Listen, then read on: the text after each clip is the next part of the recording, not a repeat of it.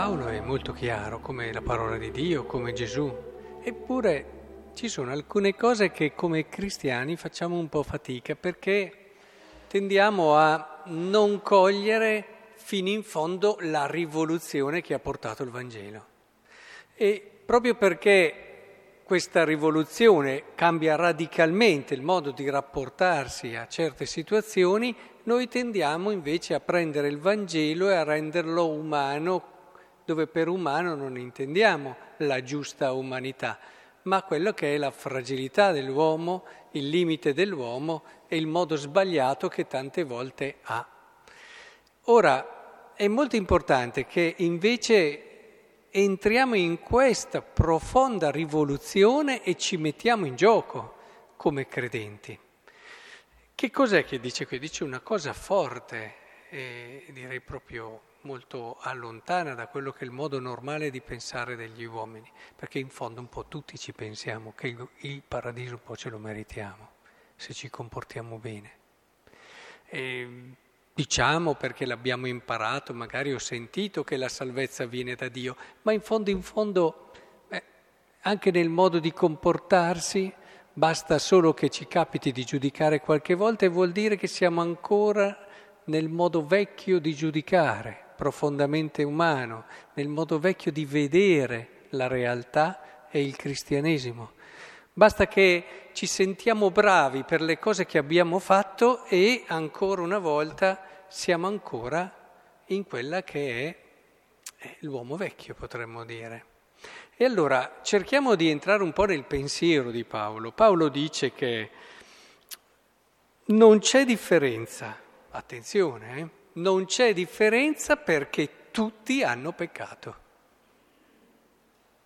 Qua ci mette pari tutti, eh? Non c'è differenza perché tutti hanno peccato, ma noi ci pensiamo che siamo pari tutti? Mm. Mm.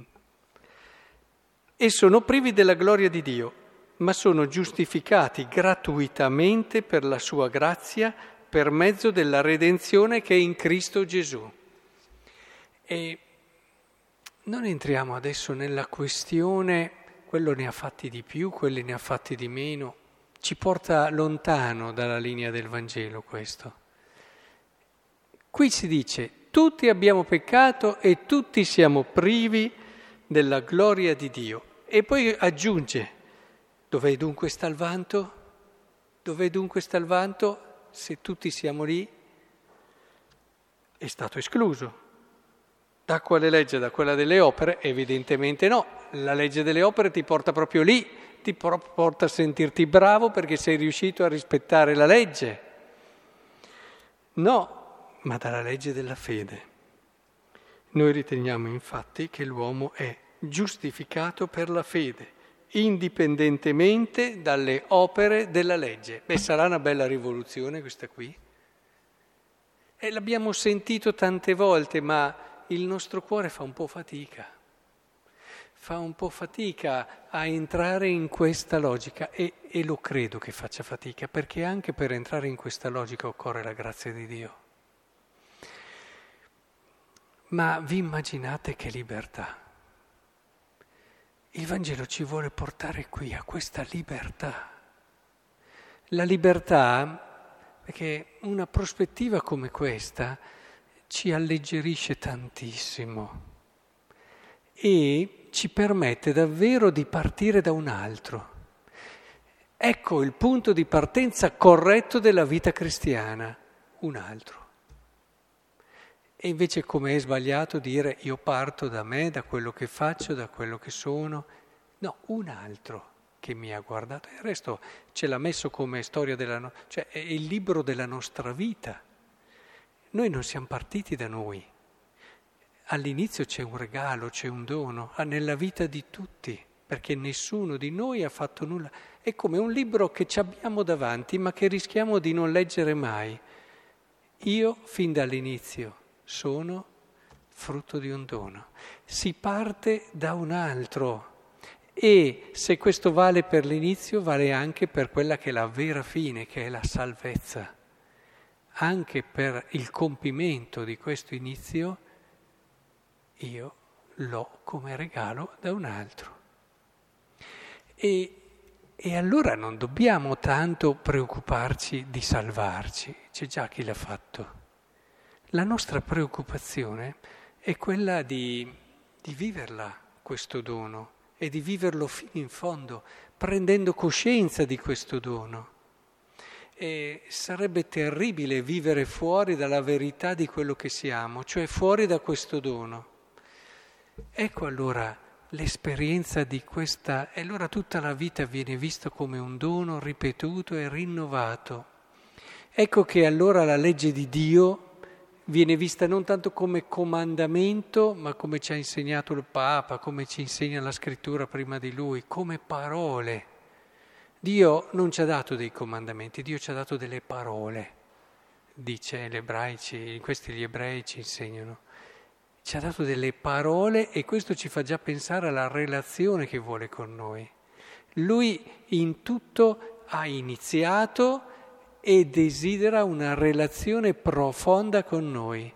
Quelle dieci parole, che chiamiamo i dieci comandamenti, sono il venirci incontro di Dio, questo aprire una porta, un dialogo di Dio, perché noi prendiamo coscienza di Lui, del suo amore, entriamo in relazione con Lui e con gli altri, perché siamo costruiti per questo, fatti per questo. E, e allora c'è questa libertà, perché quando non hai il peso di dover dimostrare niente a nessuno, ma sei già ben sicuro e saldo su qualcuno che ti ha voluto e ti ha amato, allora, insomma, dove sta il vanto? Eh, allora possiamo anche riconoscere i nostri limiti senza difficoltà, riconoscere i nostri sbagli, eh, accettare le umiliazioni che ci vengono nella vita come una benedizione e non una maledizione, che ci riporta alla verità, guarda che tutto è dono. E allora verso gli altri non sapremo neanche che cos'è il giudizio, perché tu vedi l'altro e vedi una persona con cui condividere qualcosa, alla relazione siamo chiamati, con cui eh, camminare insieme, aprire il tuo cuore e se sbaglia allora senti che ti riguarda la cosa e cerchi di fare di tutto perché possa crescere e migliorarsi. Questo è il credente, alleggerito da tante cose e quindi libero di poter vivere la carità e l'amore. E allora anche questi che avete sentito, no? Guai a voi dottori che avete portato via, questi qui gli sta appena dicendo in modo duro, perché questi qui non, si, non, non ne volevano sapere di mettersi in ascolto. E a volte quando uno non ne vuole sapere, la carità ti dice scuotilo un attimo, ma lo fai perché gli vuoi bene, lo dimostrerà dopo poco morendo per loro, ma loro no, e dopo lo si dice, quando fu uscito di là gli scribi i farisei cominciarono a trattarlo in modo ostile. Cioè questo qui ti sta aiutando a capire, ma tu non ne vuoi sapere di cambiare quello che pensi di cambiare il tuo modo di essere, di entrare nella rivoluzione del Vangelo. Non ne vuoi sapere. Ed è proprio questo quello che dobbiamo evitare. Quando ci entri sei davvero molto più libero anche di accettare cose che magari fino ad oggi hai vissuto diversamente. Ti dà la libertà di poter anche cambiare. Pensa che bello questo perché non hai da tenere tenacemente quello che ti sei costruito, quello che hai fatto in questi 20, 30, 50, 70 anni della tua vita e allora è una cosa che non può cambiare, lo devi difendere perché non hai quella libertà che il frutto. Quando noi abbiamo le cose che abbiamo fatto noi, provate a pensarci quanto ci siamo attaccati e quanto facciamo fatica ad essere liberi e a... La rivoluzione ci vuole davvero rendere liberi. E questo lo fa nella verità, perché è la verità che ci rende liberi, la verità dell'amore.